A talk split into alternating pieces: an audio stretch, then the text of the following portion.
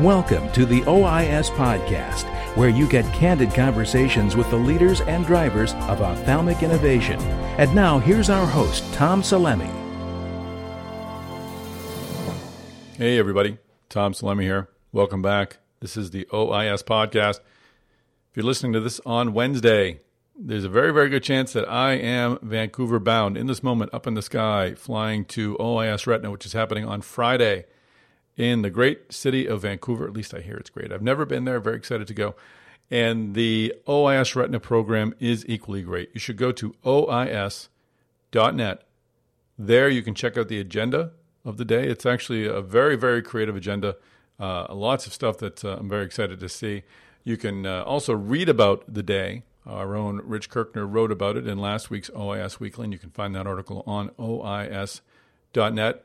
And then, of course, once you're completely wowed by both, you'll be registering to attend OIS Retina, which is happening on Friday at the Four Seasons in Vancouver. To tide you over until OIS Retina, we'll actually have two guests on this week's podcast. They'll be talking about very different subjects. Our first guest is Amy Gallant Sullivan. She is a co founder and executive director of TFOS, a non-profit organization that's working to raise awareness about ocular surface disease including dry eye. They uh, have been around for over a decade and they work with physicians and other entities to really let folks know that the irritation in their eye is not something to be ignored and it's something that they should really work to avoid. Just recently, last week, uh, TFOS hosted a session up on Capitol Hill to uh, explain the, uh, the dire situation about ocular surface disease to congressional staffers. And uh, we'll talk to Amy about the day and about the outcome. And after our conversation with Amy Gallant Sullivan, we'll talk with Dr. Chi Hwan Lee. Dr. Lee is an assistant professor at Purdue University. Last month, Purdue released news that uh, researchers, led, a team led by Dr. Lee, had developed a glucose sensing contact lens. So we've uh, talked about the effort between Alcon and Google in the past.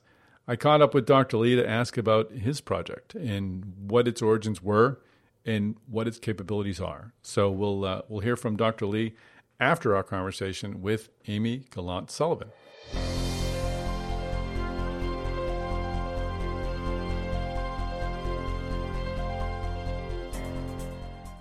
Well, Amy Gallant Sullivan, welcome to the podcast. Thank you, Tom. I appreciate taking the time to speak to me. Uh, so you've got a, a, a very interesting background, but I have to say that the the most intriguing part, at least to me, is the fact that you started at Boston University's College of Communications the year after I graduated. So we were this seriously close, this close to being best friends. I'm sure of it. and look where we are today. Look how far we've come. Oh, that's impressive. Yes. Yes, and BU has such a small international yes, exactly. community. yeah, just a small class of, of 70,000 million people. But uh, let's get uh, let's, let's bring it into today. Uh, so you are now the uh, executive director of the Tear Film and Ocular Surface Society, and I, I want to find out a bit more about that entity and your recent goings on. You had some uh, excitement down in Capitol Hill.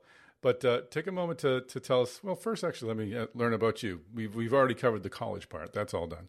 But uh, how did you uh, end up where you are today? Because as I alluded to the beginning, you've uh, you've been doing a lot with your life since you left uh, Commonwealth Avenue in Boston. That's true. Actually, I graduated from BU a bit early, um, and that took me to an interesting route because they wouldn't let me graduate until I did a few things. One of them was working with Senator John Kerry, who I was actually, say, an apprentice speechwriter for for a little while. So I was able to also work on the coordinated campaign once upon a time, a long, long time ago, um, the Clinton campaign. And then from there, I actually went into international business instead of politics because I decided I wanted to help people. But the way to do that, I would have to have something to do with money, not just politics.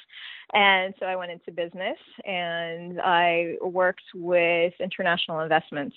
And from there, I went into the international tech space and worked with the dot coms and e business. So, again, everything international. I lived in the US, Argentina, Spain, France, Italy, uh, and Boston, of course. But while I was working with international tech space, or again known as the dot com era. Um, it kind of went dot bomb in 2001. And at that time, David Sullivan, who's the founder of TFOS and coincidentally my father, he asked me if I had some time on the side to help him create a new company, which would in turn become TFOS. So he had actually started organizing conferences back in 1992 before TFOS had a name. And he organized a, a meeting focused on ocular surface disease and dry eye in 1992, again in 1996 and 2000. And in 2000, we actually incorporated the name Tearfilm and Ocular Surface Society because truthfully, conferences are extremely expensive to organize and run, and his laboratory was funding it, and he really didn't want his great great great grandchildren to be paying for a bankruptcy. So we incorporated the name. Uh, so that's how the name, when the name appeared in 2000, but he had already started organizing conferences before that. And then, so that in November 2000, we surveyed everyone that attended that meeting, and everyone said that they would love it if we actually created more of a formal organization that did more than just a conference every few years. So in 2001, when the dot com space kind of went dot bomb, uh, I found myself with a little bit of an extended holiday. So David approached me and said, Well, because of your business background and your international negotiation skills, would you be willing to help me create this new company? And I said, okay, but first and foremost, we need to change the name a little bit. And Tearfilm and Ocular Surface Society needs to be TFOS. so everyone we need can a remember how to say it. yeah, well, I had been working in the financial space for so long, the everything was an acronym. So That's I right. thought it would just be easier because first, first of all, clinicians don't have time. So Tearfilm and Ocular Surface Society already takes up too much time. TFOS, easy, off the top, tip of your tongue, done and also a lot easier to explain to journalists who are writing a story. So, Tearfilm and Ocular Surface Society is still obviously our legal name and the name of the organization, but it is known worldwide as TFOS. So, that's how I became involved with TFOS. So, in January of 2002, we launched TFOS as it's known today. Wow. So, what was the uh, the neighborhood, the Ocular Surface neighborhood, like back then? Where obviously we see a lot of attention being given to it today, maybe not enough, and we can talk about that in a little bit. But uh, were you uh, did you were you on a lonely street by yourself with TFOS, or did you have a lot of support and a lot of uh, a lot of neighbors?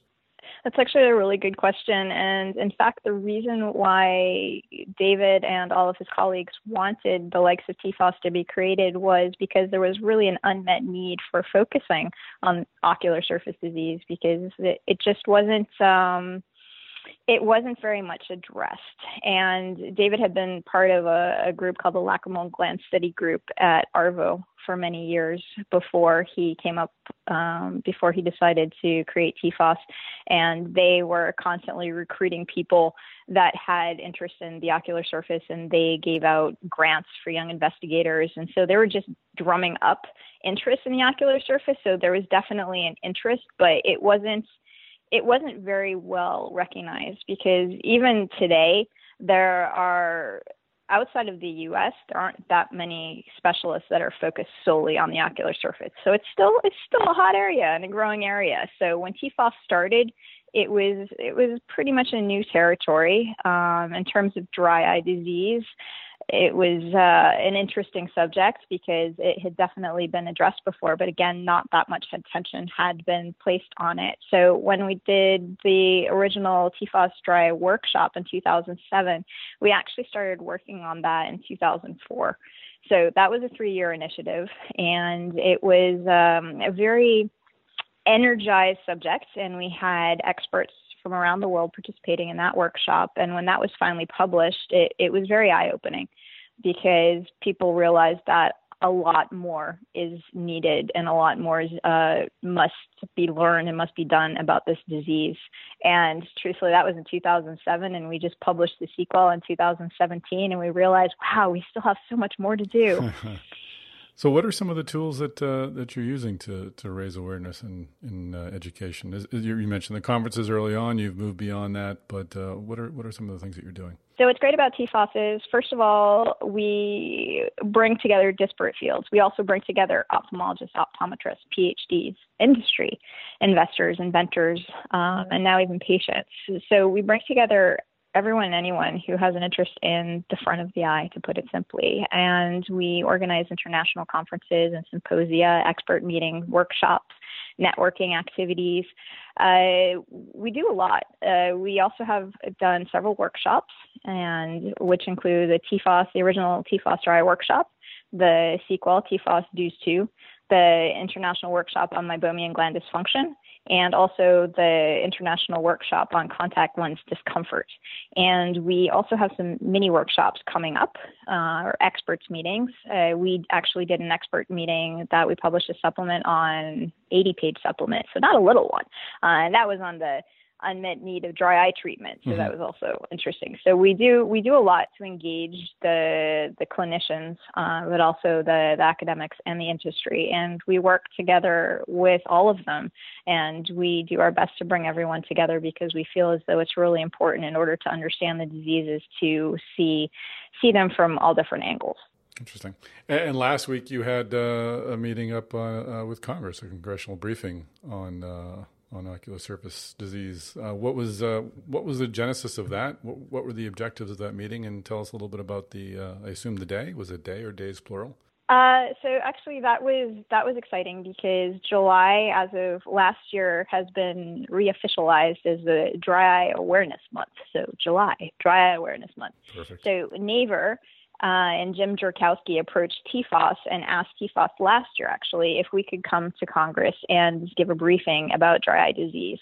So last year, we gave them an overview of the disease and also the TFOS dry workshop, the, the sequel, TFOS DEWS 2, and explained to them how important it is to not only recognize dry as a disease, but also to allocate more research funding to it. And so this year, there was again an, an a request for us to return. And this year we actually explained how dry eye is really a lifestyle epidemic, shall we say. It's an equal opportunity disease and it really impacts people of all ages, including children. So we invited guest speakers in from different areas. Uh, David Sullivan spoke. Janine Austin Clayton from NIH, NIH spoke uh, Penny Asbell, uh, Scott Schachter, and Leslie O'Dell. So we addressed several different areas. Uh, again, how your lifestyle choices can impact um, your you're having dry eye um, in cases like the type of medications that you're prescribed um, there are over 40 medications that are known to uh, cause or exacerbate dry eye. For example, antihistamines or antidepressants, um, or say glaucoma drops. And we discussed the use of contact lenses and dry eye, so iatrogenic dry eye in many cases. But what was also really interesting was uh, Scott Schachter spoke about uh, technology use in dry eye, and he was using examples of how many children are coming into his practice with uh, severe meibomian gland dysfunction due to the overuse of technology. And it was absolutely horrifying to see young children. He was he was speaking about seven year olds, twelve year olds with with severe MGD, and that just people in the audience were just cringing. Uh, and then Leslie O'Dell addressed how cosmetic usage can also cause or exacerbate promote dry eye disease. And it's really, they were really eye opening subjects. So it was fantastic because, again, July is Dry Eye Awareness Month, and we were able to address how there are so many areas out there that can promote dry eye disease and why it's really important to allocate uh, more funding towards research for this disease because it impacts so many millions of people, not only in the US, but around the world. Uh, and ideally and hopefully, uh, we'll also be educating other countries. I mean, for example, the European Commission, uh, they we may be doing a presentation there to educate them on the same level as what we did in DC. And we've also been asked in other countries around the world to have more education of the regulatory bodies to make them more aware of the impacts uh, and how we could collaborate. So this is really a global initiative, and well, it started in Boston. Amazing. Where do you think the awareness? Well, let me rephrase the question.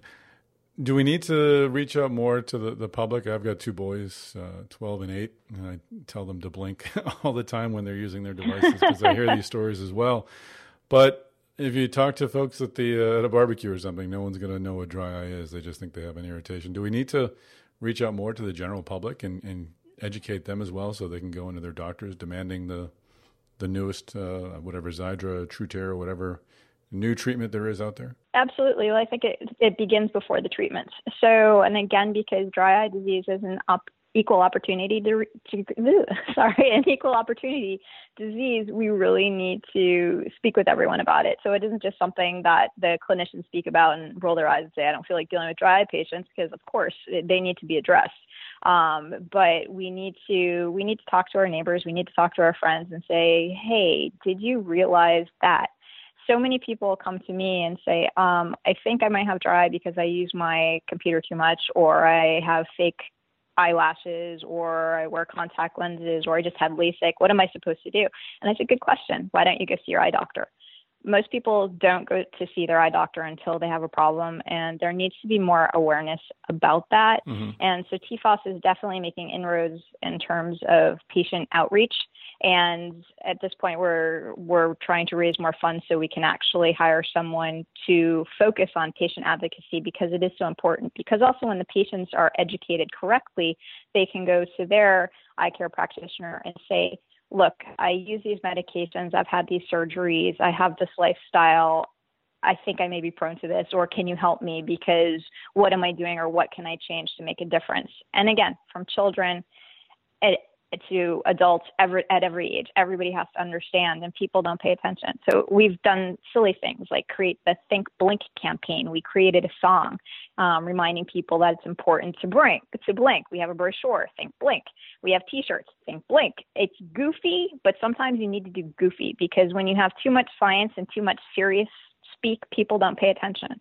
So when you can go goofy and do videos and do songs and do dances, sometimes that's what gets the word out. Um, it's sometimes it's creativity which which makes a difference, and also because TFOS doesn't endorse products, and we want everyone to have access to the information. So we do everything we can to collaborate with other associations and organizations as well in order to disseminate our education.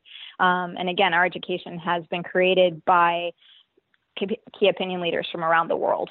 So it's it's information that's been vetted, it's information that's objective, and we want everyone to have access to it. So the more people you can share it with, the better. Speak to your neighbors, speak to your friends, speak to your parents. Everyone needs to know about it. Speak to your kids. Is there is there a group that we need to uh, address that we're not? Maybe the the payers, the insurance industry, anyone out there, a, a, demographic or segment of the population that hasn't received the message yet and, and needs to sort of act on this? I think everyone needs to re-receive the message, including the insurers. Uh, dry eye disease is uh, more than four point billion, uh, yeah, four billion dollar burden on the U.S. healthcare system. Mm-hmm. It's a sixty billion dollar burden on U.S. society in general. If you look at those numbers, if there's a four billion dollar burden on the U.S. healthcare space, obviously there isn't enough education there. Um, and imagine the productivity that could be increased just in the workday if people's dry eye was addressed. So again, it's not really a sexy topic, but it's something that you know we want people to be made aware about. And so, however you do that, whether you're speaking with your employees, for example, every company that has employees that sit near a computer, use a computer, or use a phone, an iPhone, a smartphone, they should have some discussion about eye health mm-hmm. because mm-hmm. I remember when I was working in the investment space, I would get into the office at 6:30 in the morning and I would leave around 8. That's a long day on the computer. And that was before smartphones. But now, if you think about how much screen time people are using and children, mm-hmm. they now bring computers to school. So they're spending all day on the computer. They get home, they're looking at their laptops, their tablets, their iPhones. They're they're just they're glued they're glued to these screens and employers teachers everyone needs to realize this so it isn't just about technology but it's really overall again lifestyle choices and i don't think there's been enough education yet about how our lifestyle choices can really promote dry eye disease I know you don't want to endorse a, specific product, but uh, you must be encouraged by some of the innovation going on. We, I mentioned Shire early on with Xiidra. We've got TruTear with by Allergan. Uh, last week on the podcast, we had Oyster Point talk about their phase two results for, for dry eye. There's a lot of attention being paid to this space. Does that that must be encouraging for you and and uh, give you hope? Well, it's really exciting and to see how much innovation there is. And I saw a presentation recently that said there are over 100 clinical trials for dry eye products currently ongoing. That's amazing not only is it exciting, but it's also a little scary because that shows that we still haven't helped the disease. So I'm really looking forward to see what else comes on the market and how we can help the patients because the patients definitely want some more answers. But I think first and foremost, we need to educate everyone about the disease and realize that it is a disease. It needs to be addressed, and there are things that we can do to change it. Obviously, there are sometimes we can't avoid it, but people have to understand how they can you know how they can take precautions and if they do have dry eye disease how can they you know treat and manage it? All right. Were you able to get some kind of consensus uh, in congress? That'd be a, a, nice change of pace down there. Oh well they didn't exactly write a check while we were there but we've received a lot of responses back from our emails uh, which is, is quite good. So the legislative staff has actually responded to us and said thank you so much and we'd love to we'd love to visit some laboratories. We'd love to learn some more. And please keep us abreast of the developments.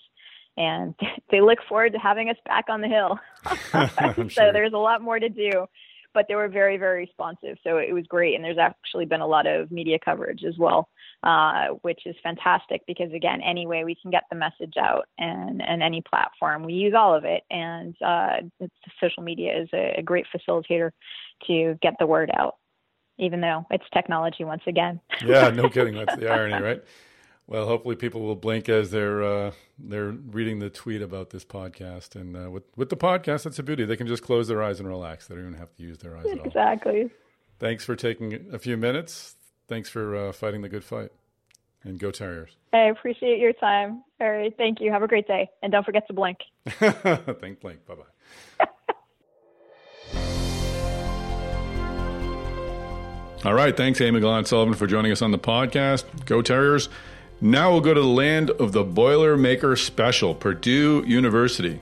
As I mentioned up top, Dr. Chi-Hwan Lee is an assistant professor at Purdue, and Purdue recently announced that they have developed uh, an early version of a glucose monitoring contact lens, similar in objective to the one that uh, was being talked about and worked on by Google and Alcon. So I uh, contacted Dr. Lee. We spoke about the program. It's still in the very early stages. It still needs to undergo animal testing, but uh, he's very excited about the potential. And it seemed like a, a, project that was worth shining some light on. So let's doc- talk with Dr. Chi-Hwan Lee, assistant professor at Purdue University. I was uh, really intrigued by the news I saw a few weeks ago that uh, you put out via Purdue University that you had developed a soft contact lens to monitor glucose uh, levels as well as some other uh, some other measurements. And uh, this is something that's been talked about a lot. Uh, it's something that Google and Alcon had worked together to develop, and I'm sure they still are. I wanted to learn a, a bit about uh, about your project and, and, your program. How did you? What led you to work uh, on this project? Can you give us a little bit of background? Yeah, I was uh, fascinated by the Google's smart contact lens a couple of years ago when I saw the articles, and then uh, that uh, contact lens devices can uh, monitor some of the health conditions, including uh, the glaucoma or others, ocular other ocular diseases in a non-invasive manner just by wearing the contact lens. This fact was uh, very. I, I was really fascinated by this fact, and then I'm uh, very interested in this project. So, but at the same time, I learned that uh, they uh, used a plastic-based contact lens, which is limited by their uh, poor uh, biocompatibility and uh, uh, the wearabilities. So, I, I thought that I, I could uh, resolve some of these uh, challenges by using my technologies. What is a? Let me focus a bit first on you. What is your background? You're an assistant professor of biomedical engineering and mechanical engineering at Purdue. Uh, what is uh, that's your your position? But can you tell us a little bit about yourselves and yourself and how you got to that position? Yeah, I'm an assistant professor at Purdue University.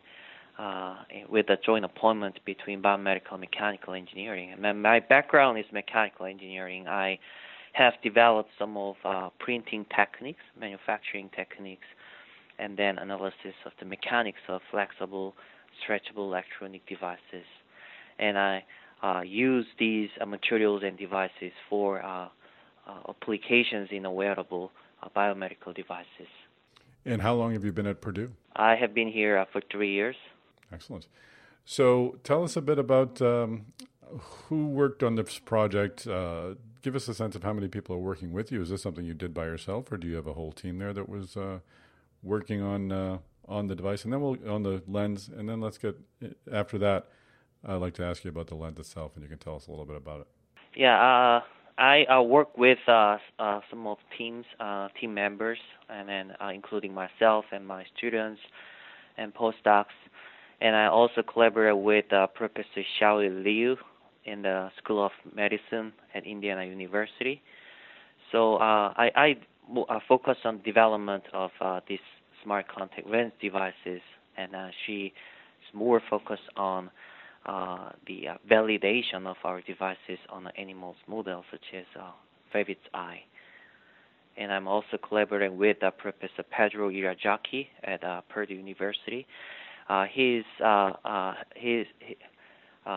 his expertise is on the development of a wireless communication system. So we are work together for this project. And you mentioned earlier on that you you heard of somehow the, the Google Alcon project, and of course, it's no secret, so it's not a surprise that you heard about it. But what was it about the the project that sort of in, in, that interested you in, in, in developing one of your own? Oh yeah, yeah. So the Google's contact lens and including others, uh, uh, I learned that uh, they use a plastic-based uh, contact lens or a custom-made, uh, some transparent polymer-based uh, substrate in order to fabricate their uh, smart uh, contact lens systems. But at the same time, uh, this kind of uh, substrate has limitations in uh, by which that they are limited uh, by their uh, poor uh, biocompatibility and oxygen permeability, which means that you can wear this smart contact lens device for a long period of time. So I noticed about this fact, and then um, what I actually developed is is the uh, some of uh, very unique uh, printing techniques that allows me to directly print functional multifunctional sensor systems on top of the uh, commercial hydrogel-based soft contact lens. So this is the uh, uh, commercially available soft contact lens that can provide you uh, the long-term wearability, uh, theoretically up to more than 30 days, and then very good oxygen permeability and the mechanical softness. So I, I thought that this uh, commercial soft contact lens is, uh, is the uh, ideal platform for eye wearable uh, smart contact lens systems. But uh, so far, uh, none of um, uh, it is it has been very challenging to fabricate functional sensor systems on top of the commercial soft contact lenses. So here I'm focusing on the development of new printing techniques that allows me to print the sensors on top of commercial soft contact lens. So I'm looking at an image of of the lens now, and it's on. I imagine it's on someone either has a blue glove, or it's on some kind of fingertip shaped object, and it's a lens that's uh might be your fingertip. It's a lens that uh, that obviously is is a clear circle in the middle to allow the, the, the light to come in, but the it's the, the the lens around the side is is covered with uh, a golden colored uh, printed sensors. So, uh, how are they affixed to the lens? I imagine uh, uh, are they on the outside or the inside of the lens? Forgive my stupid questions, but could you tell us just a little bit about the the, the design of the lens? Oh yeah, the, the currently the the sensor itself is the uh, the thickness is very very thin. It's uh, uh, less than one micron, so very comfortably can be attached to the uh, surface of soft contact lens, as you can see in this image. and then the center area uh, it, it has uh, some of it is empty in the center of the sensor so to ensure your visibility and then the uh, peripheral area of the soft contact lens I put the uh, uh, the sensor materials uh, which includes uh, gold as electrode and then silicon nanomembrane to serve as the semiconducting element and some other insulating etc and then uh, on top of it, I also use another uh, hydrogel based uh, uh, uh, material uh, to encapsulate the entire structures. So currently, the sensor material that you can see in this image is in, sandwiched in between the bottom hydrogel based soft contact lens and the top another very thin hydrogels as encapsulation. And what is the lens able to to monitor beyond glucose? Yeah, the um, the current version uh, uh, here in this image can measure um, the thermogram, which means that it can measure uh, the temperature distribution across the corneal area. So, according to several literatures, uh, normal distribution of the corneal temperature might be the earlier indication of some of ocular disease, such as glaucoma. Right.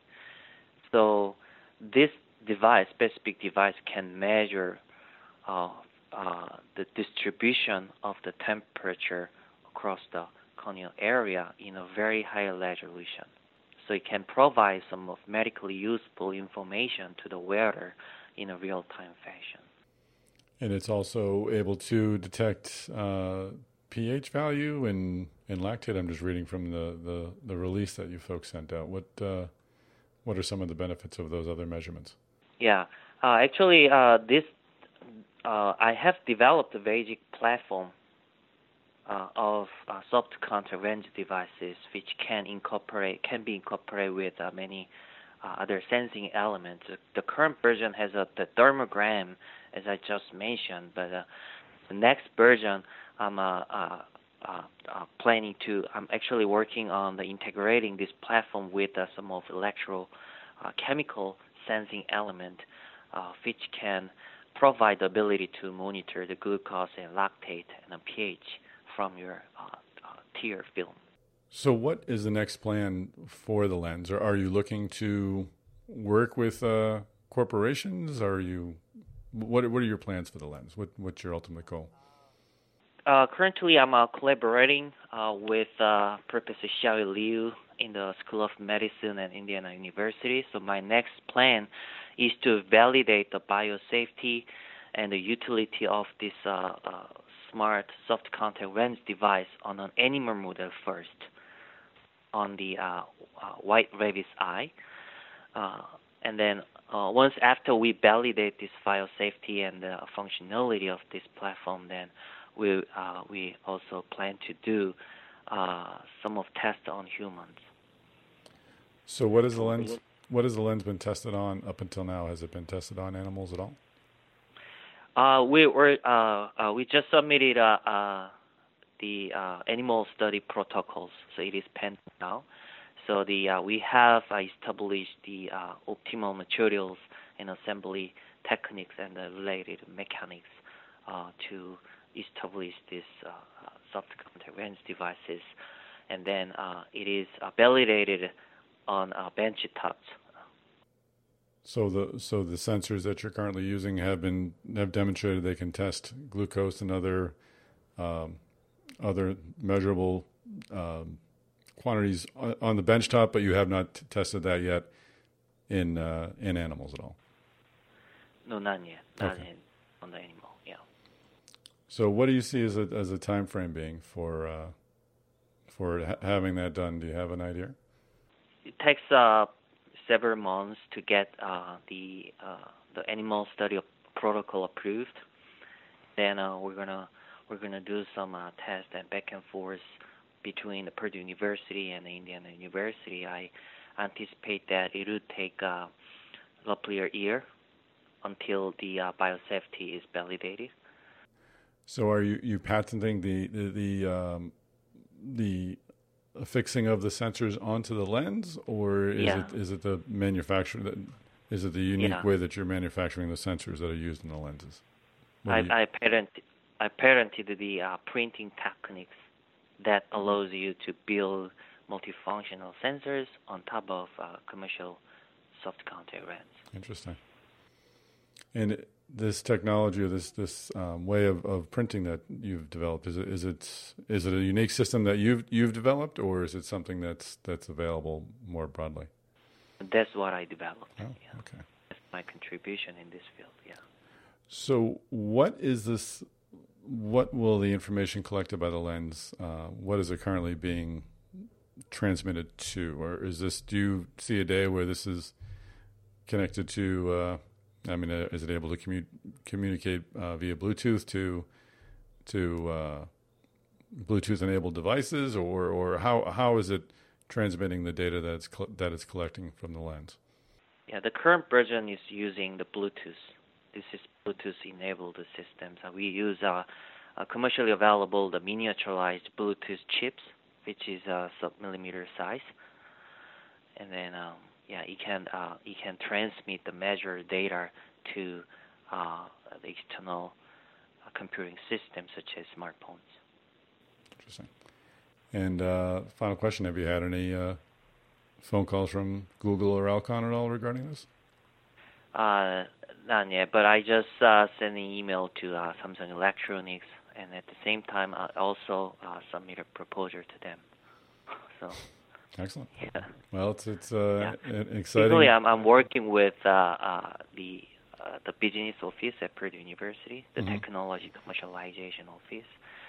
So they, uh, as far as I know, they're uh, they're looking for uh, uh, some of companies or in, investors who who's interested in this technology. That's why they released the news related to this technology Sure. a couple of years ago, uh, a couple of uh, days ago, actually. Well, it's uh, it's an exciting development, and uh, we'll, we look forward to uh, to following your progress. Thanks for taking the time. Thanks, thanks so much for your time. All right, well, that is a wrap. As I mentioned, the uh, project is still in its early stages, but it's certainly an exciting development to follow. So I hope you enjoyed that visit with Dr. Lee, and I hope you enjoyed the conversation with Amy Gallant Sullivan as well. I also hope you'll join us on Friday at OIS Retina. Please go to ois.net to register and to attend. We'd love to see you there. And uh, we'd also would appreciate it if you could help out the podcast by subscribing, telling your friends, and give us a ranking on iTunes. It's great to spread the word about the podcast.